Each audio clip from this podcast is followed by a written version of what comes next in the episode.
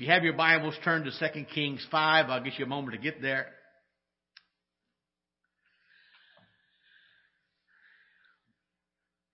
The title of our lesson, our message tonight is Stifling Self Importance.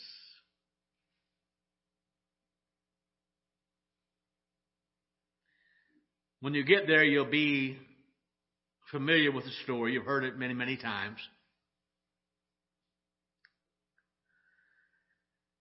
And I guess the root of the story is of a soldier who met God. And I want to say early on, there's nothing in this world like meeting God. Nothing at all.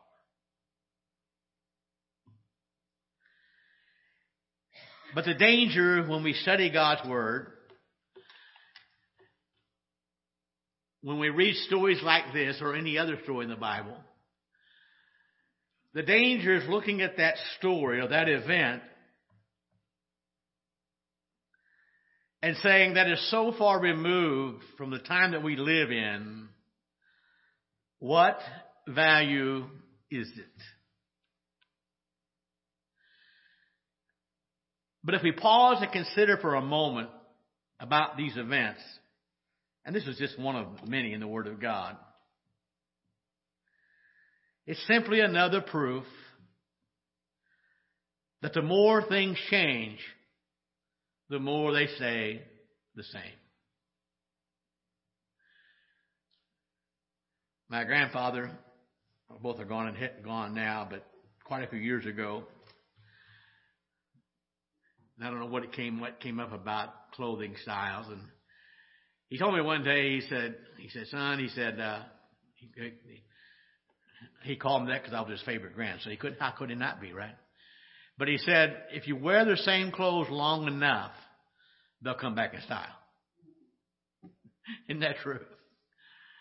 And so the more things change, the more they stay the same. Now, our story, of course, is going to involve somebody involved in military life. But it doesn't matter what our lot in life is. All of us have a lot to learn about things within us that hinder us from getting the real help that we need. Of finding a way to get better. Our story tonight begins with a powerful, prominent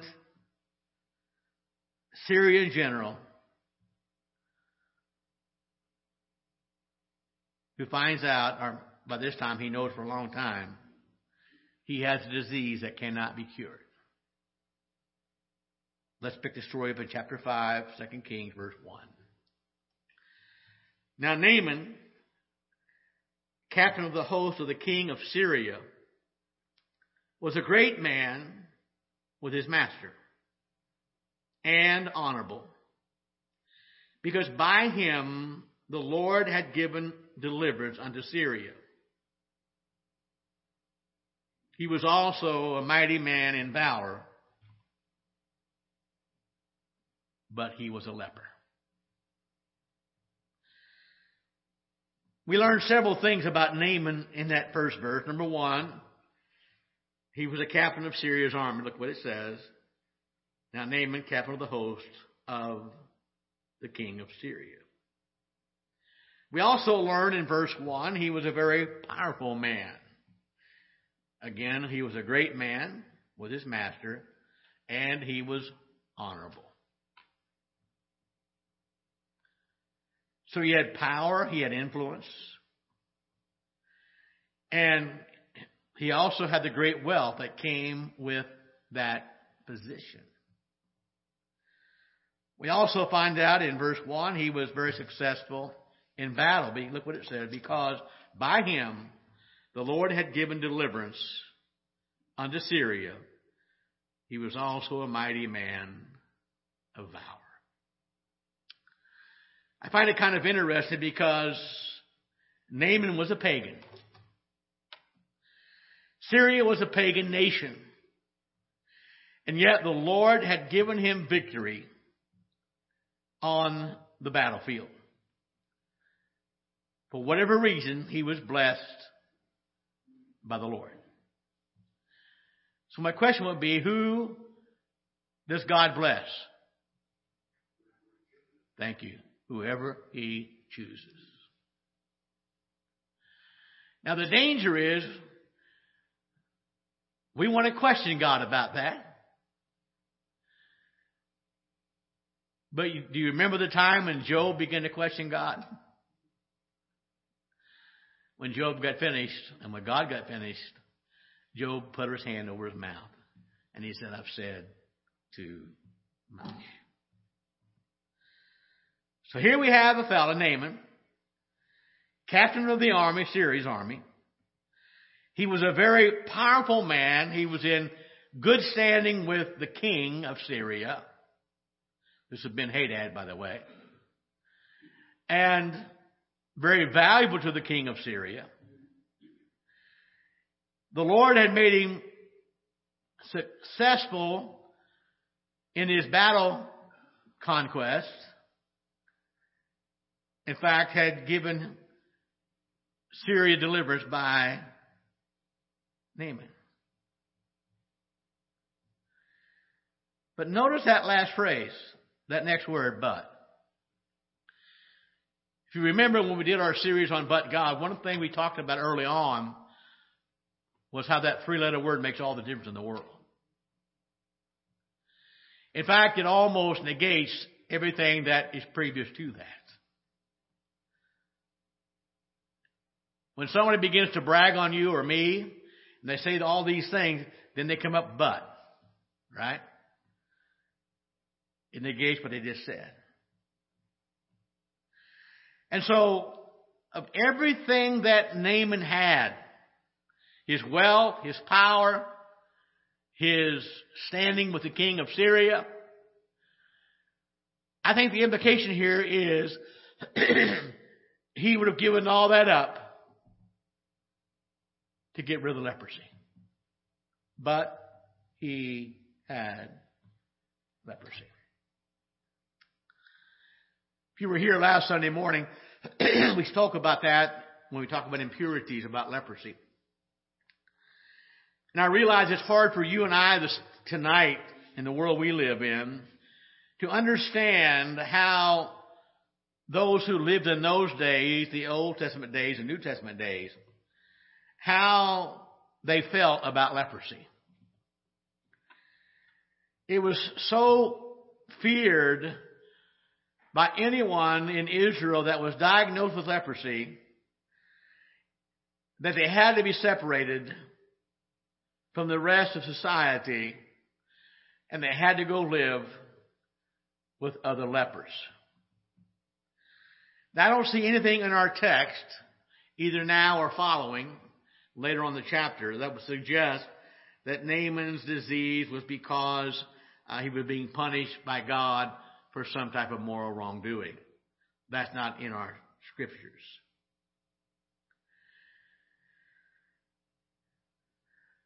And again, I'm not sure exactly how the Syrians dealt with it. Probably not the same way uh, Israel would have, uh, because the Syrians didn't live under the Mosaic law. But we do know that by the Israelites, it was considered unclean.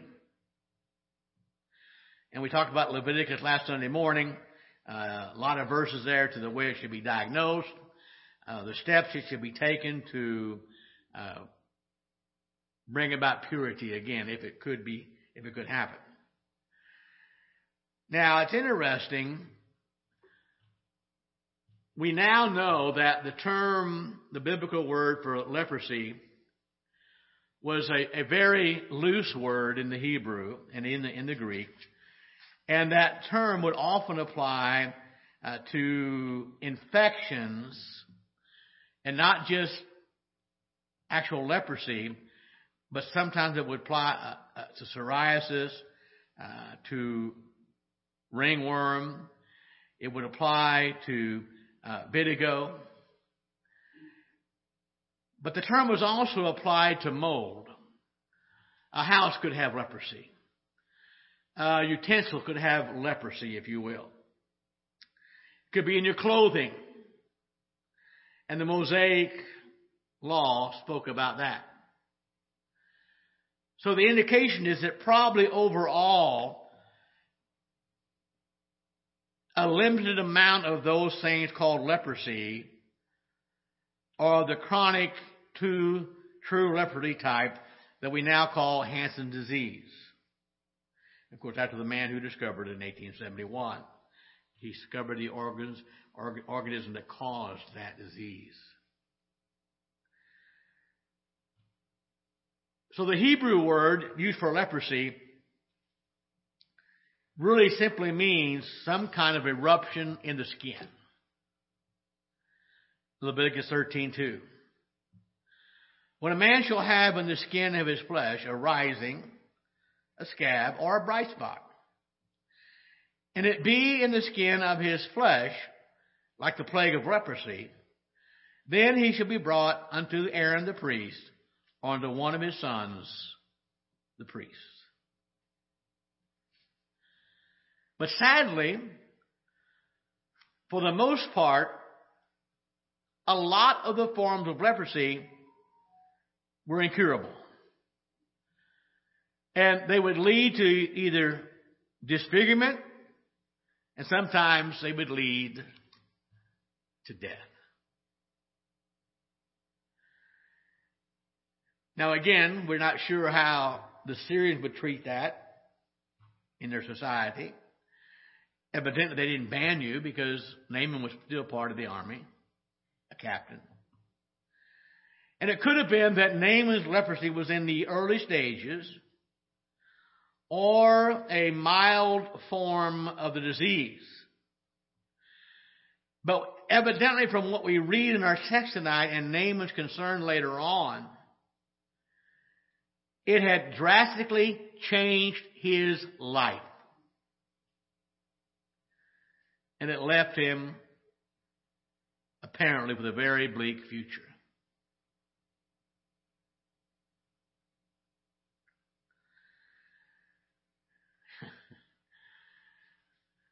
Now remember, the title of our lesson, our message tonight is Stifling Self-Importance. And I think it's important to stop here for a moment and apply something that we need to remember. Even the people who are most powerful in this world, ultimately they're powerless. They have no power. And we need to remember there are some things that money cannot buy. Naaman would have spent every dollar he had to get rid of that disease. There's some things that earthly power cannot obtain, no matter who you are. And without a doubt, Naaman was one of the most powerful men in Syria. Naaman had access to the king himself. And trust me, if Naaman wanted to see the king, he got to see the king.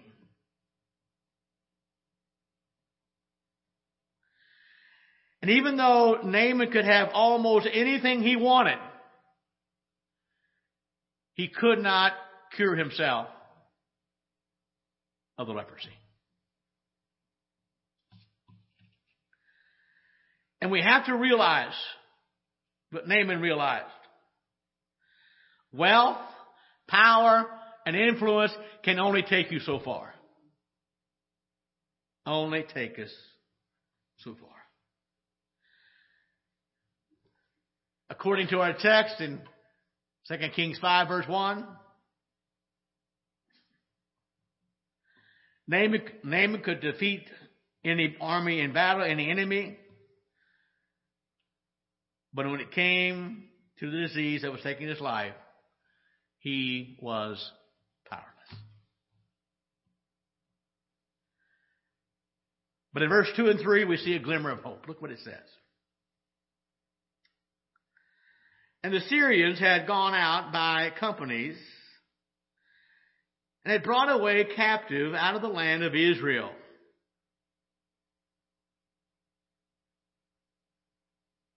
A little maid, and she waited on Naaman's wife. And she said unto her mistress, listen to this, would God, my Lord, speaking about Naaman now, were with a prophet that is in Samaria, for he would recover him of his leprosy. You have to love that. There is no doubt in this young girl's mind. So in the course of these skirmishes with Israel, and they would be off and on,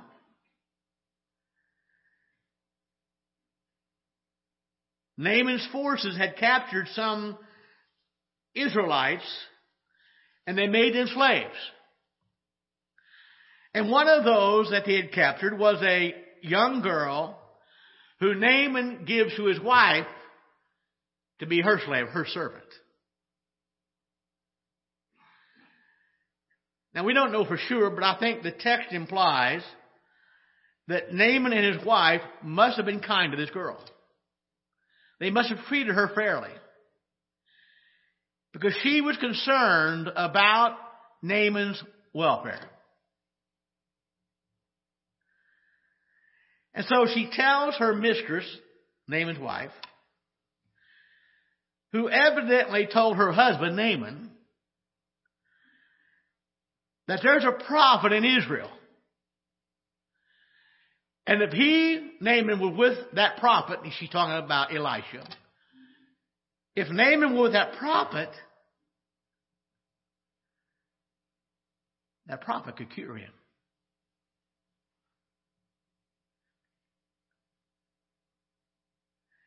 Now I think it's clear.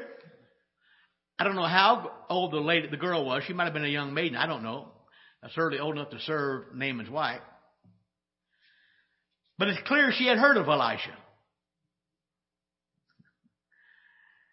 before she became a slave in Syria.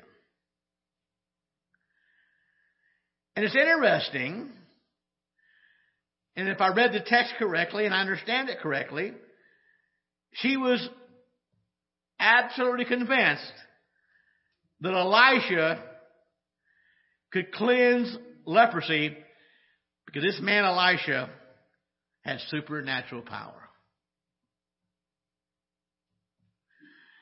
Now here's what's interesting. Why would she think that? Because the Bible tells us that during the life of Elisha, guess how many Israelites he cured of leprosy? One less than one.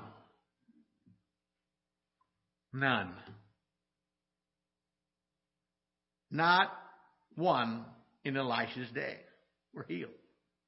How do you know? Luke 4 verse 37. And many lepers were in Israel in the time of Elias, that means Elisha the prophet. Notice this. And none of them was cleansed, saving or except Naaman the Syrian. So was it because there were no lepers in Israel? That's not true. There were a lot of lepers there. But not one of them were cleansed by Elisha except Naaman the Syrian.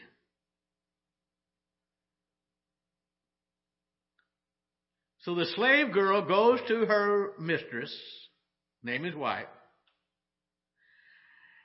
and she says, I know a prophet. I know a prophet in Israel, in Samaria actually, who can cure leprosy. Now I want to tell you, I don't know if she ever saw him or not, but she at least heard stories about him. And even though no one had ever been cured of leprosy by Elisha during his day in Israel, she knew that this man, this prophet of God, could cure leprosy. A glimmer of hope. In verse 4 and 5, look at the help that he seeks. The Bible says in verse 4, 2 Kings 5, And one went in and told his Lord, saying, Thus and thus said the maid that is the land of Israel. And the king of Syria said, Go to go. That means go now. And I will send a letter unto the king of Israel. And he, Naaman, departed and took with him ten talents of silver and a thousand, I'm sorry, six thousand pieces of gold and ten changes of raiment. So I think it's clear that Naaman's wife told her husband. Naaman uses his influence and his access to the king to uh, tell the king to uh, get the help that he needs. The Bible says that the king hears the news and he writes a letter to the king of Israel.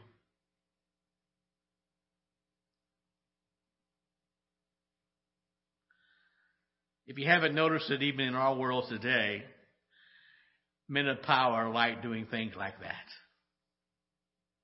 They write letters, they make phone calls, they send emails, or text, whatever, but somehow they make connections because they know powerful people.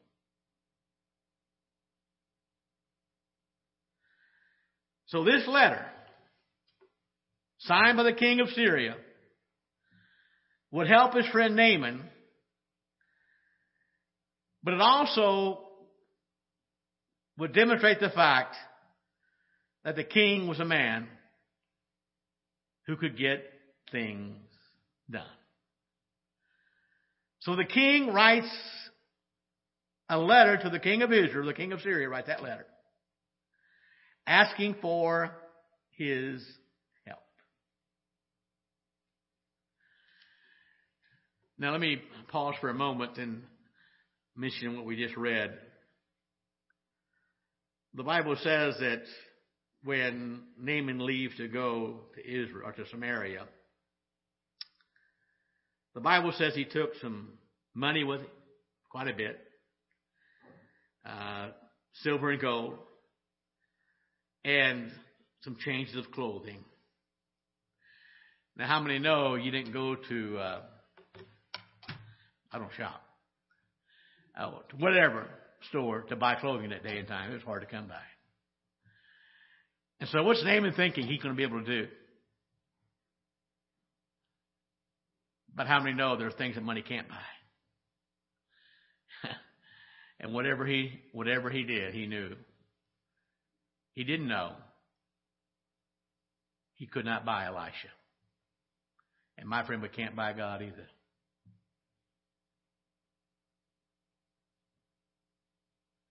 And by the way, he writes this, the king of Syria, Ben Hadad, writes a, a letter I think it was Ben Hadad II, by the way, uh, writes a letter to the king of Israel.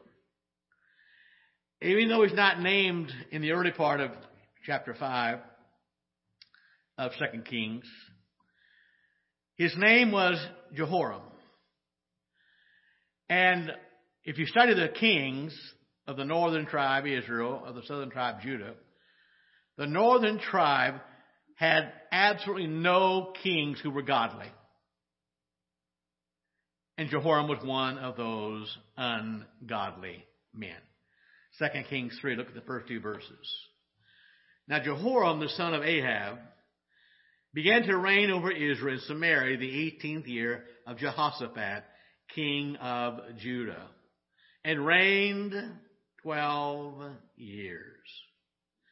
Verse 2 says, He wrought evil in the sight of the Lord, but not like his father and not like his mother, for he put away the image of Baal that his father had made.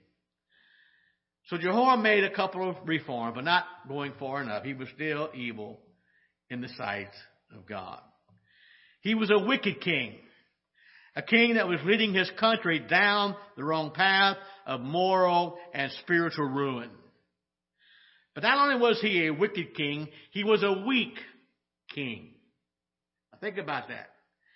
He was paranoid.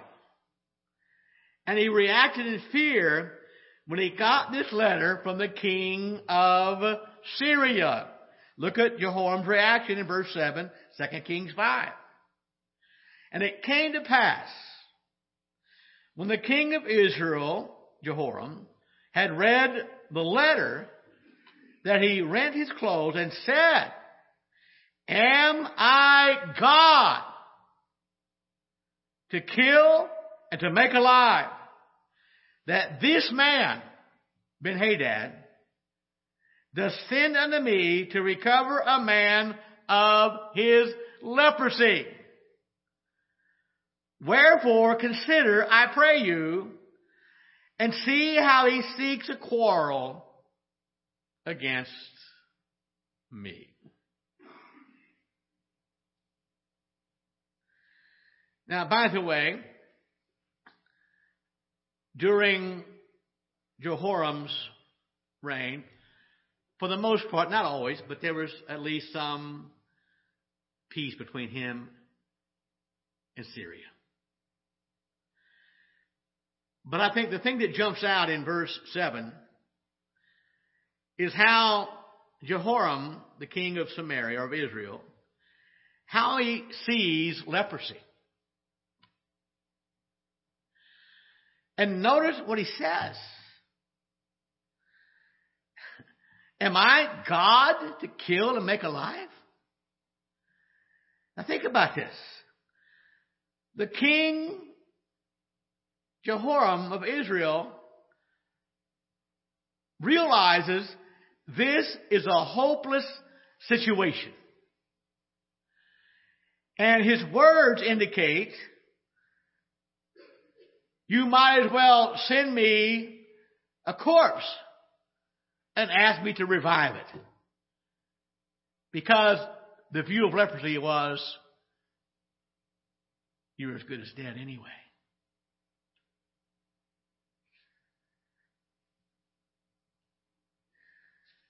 So, right away, Jehoram realizes, or at least he thinks, he's being he's paranoid. I told you he's weak and paranoid. Surely Ben Hadad is trying to pick a fight with us the same way he did with my dad, Ahab. That's what he's trying to do. He knows. He knows the impossibility of what he's asking me to do. But here's the problem. Here's the problem. Like a lot of us,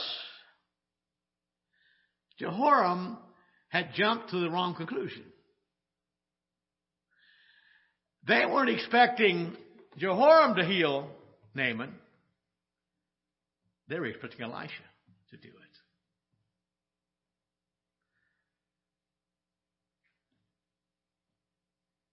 Now, notice Elisha's reaction.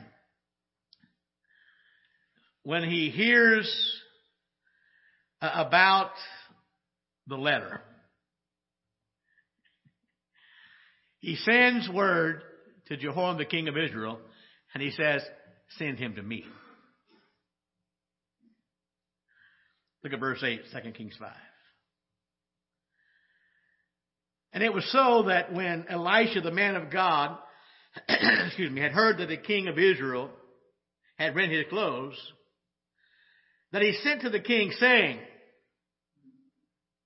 Wherefore hast thou rent thy clothes? let him come now to me, and he shall know that there is a prophet in Israel. Now think about this. Jehoram rends his clothes. He tears his clothing. He is paranoid and he realized this situation is hopeless. And in response to that, when Elisha hears about it, he welcomes the opportunity to demonstrate not only to Naaman, but also to Jehoram, the king of Israel, that there is a prophet of God in the land. There absolutely is a prophet in the land.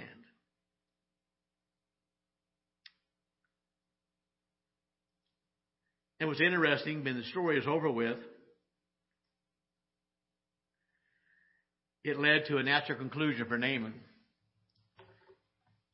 that there is ultimately only one God, universal God. 2 Kings 5.15. This is Naaman now, okay? We'll talk about Naaman. He returned to the man of God and all his company and came and stood before him. And he said, Behold now, I know that there is no God in all the earth but in Israel.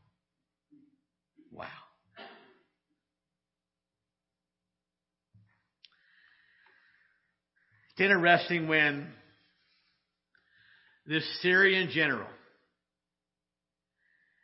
and we can only imagine how imposing his military escort was. He arrives at Elisha's condo. Now, you know when the condo, his house.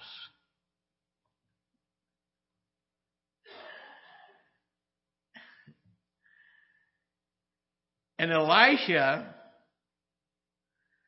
just sends out a message. Go and wash in the Jordan River seven times. How many know that didn't set well with Naaman? he begins to vent. And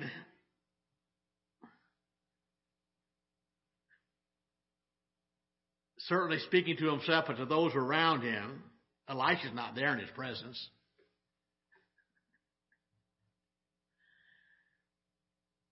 The rivers we have in Damascus,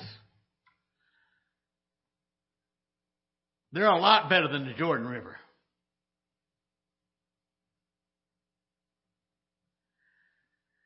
better than all the waters of Israel. Now, by the way, I've been told, I've never been there, but the Jordan River is a muddy river. Most of its way. So this Syrian general, not just a captain, he's the man. He's the chief of staff.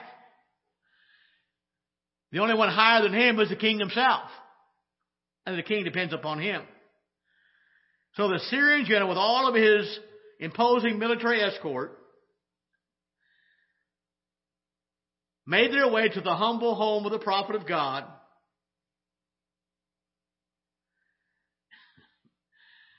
But I want to tell you, folks, in his wildest imagination, Naaman could have, could have never dreamed up what's going to happen. Never. And there's no doubt, think about this. I believe that Naaman completely was sure that when Elisha heard who's coming, he'll run out of that house as fast as he can to greet this great army general.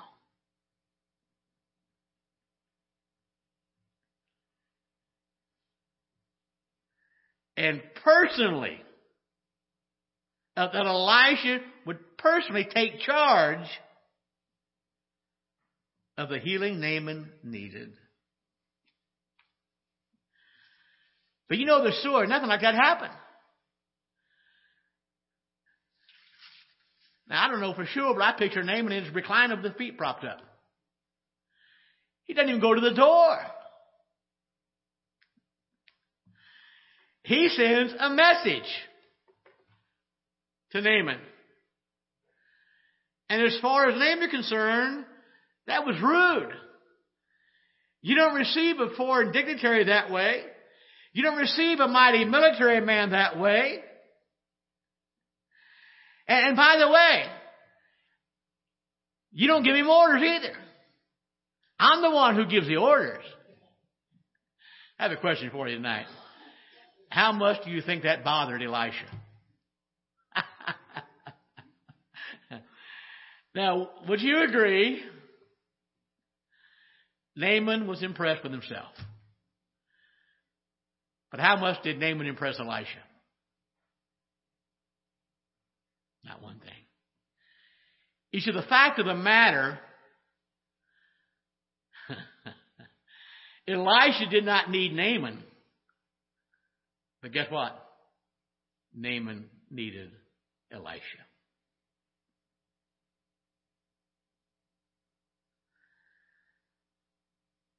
And you know the story. Naaman became so enraged of Elisha's lack of response.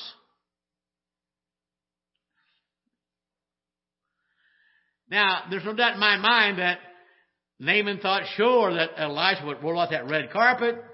Uh, there'd be a, a, a, you know, we're going to have a first class scenario. Uh, we're going to have uh, a scenario made for a miracle.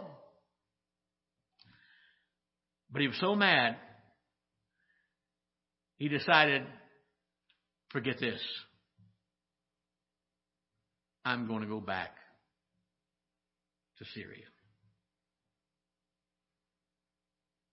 Now, look in verse 10 again, Elisha's strange, strange instructions. 2 Kings 5, verse 10. Go and wash in Jordan seven times, and thy flesh shall come again to thee, and thou shalt be clean. So he doesn't come out, sends his servant, but the servant has some very strange instructions.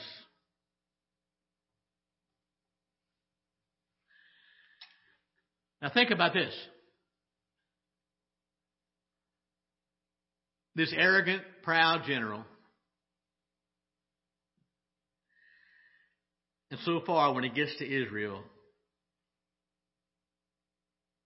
nothing is going right. It's not going the way he expected. He's had to travel to enemy territory, and he went there in desperation to be cured of his leprosy.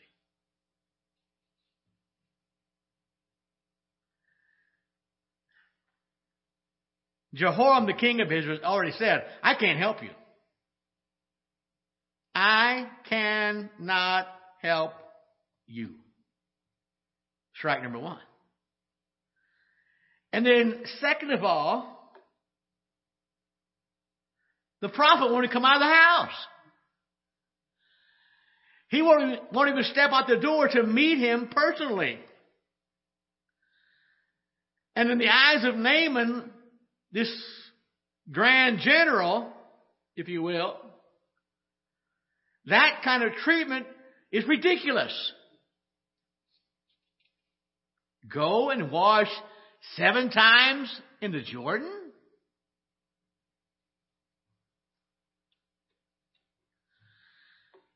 Come on.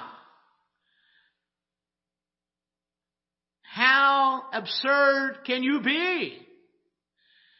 You're telling me if I wash seven times in the muddy Jordan River, I'll be cleansed of my leprosy? It doesn't even make sense. So I'm thinking that probably in Naaman's eyes,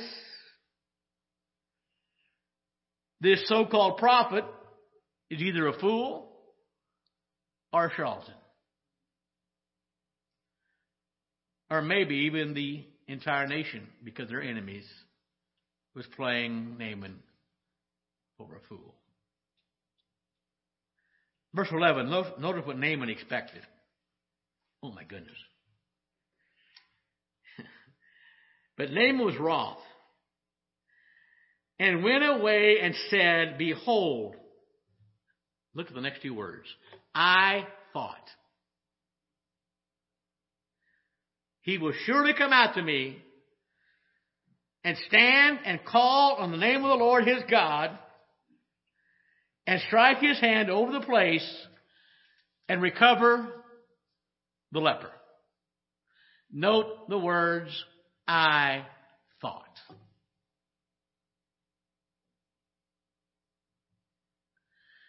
Naaman had come to the prophet with his own ideas of how the healing should take place.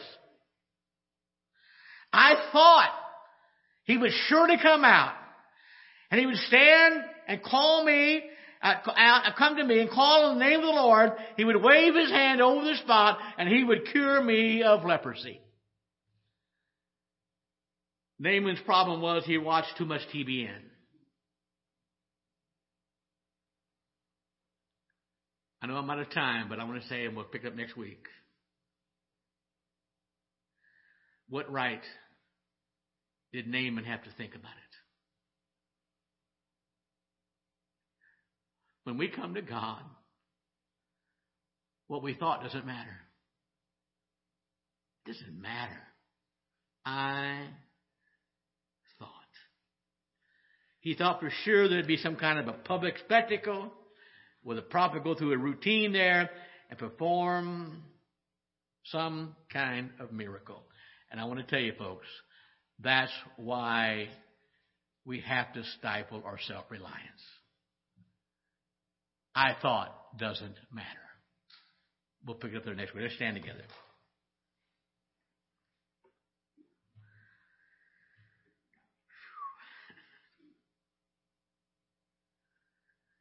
I would suggest tonight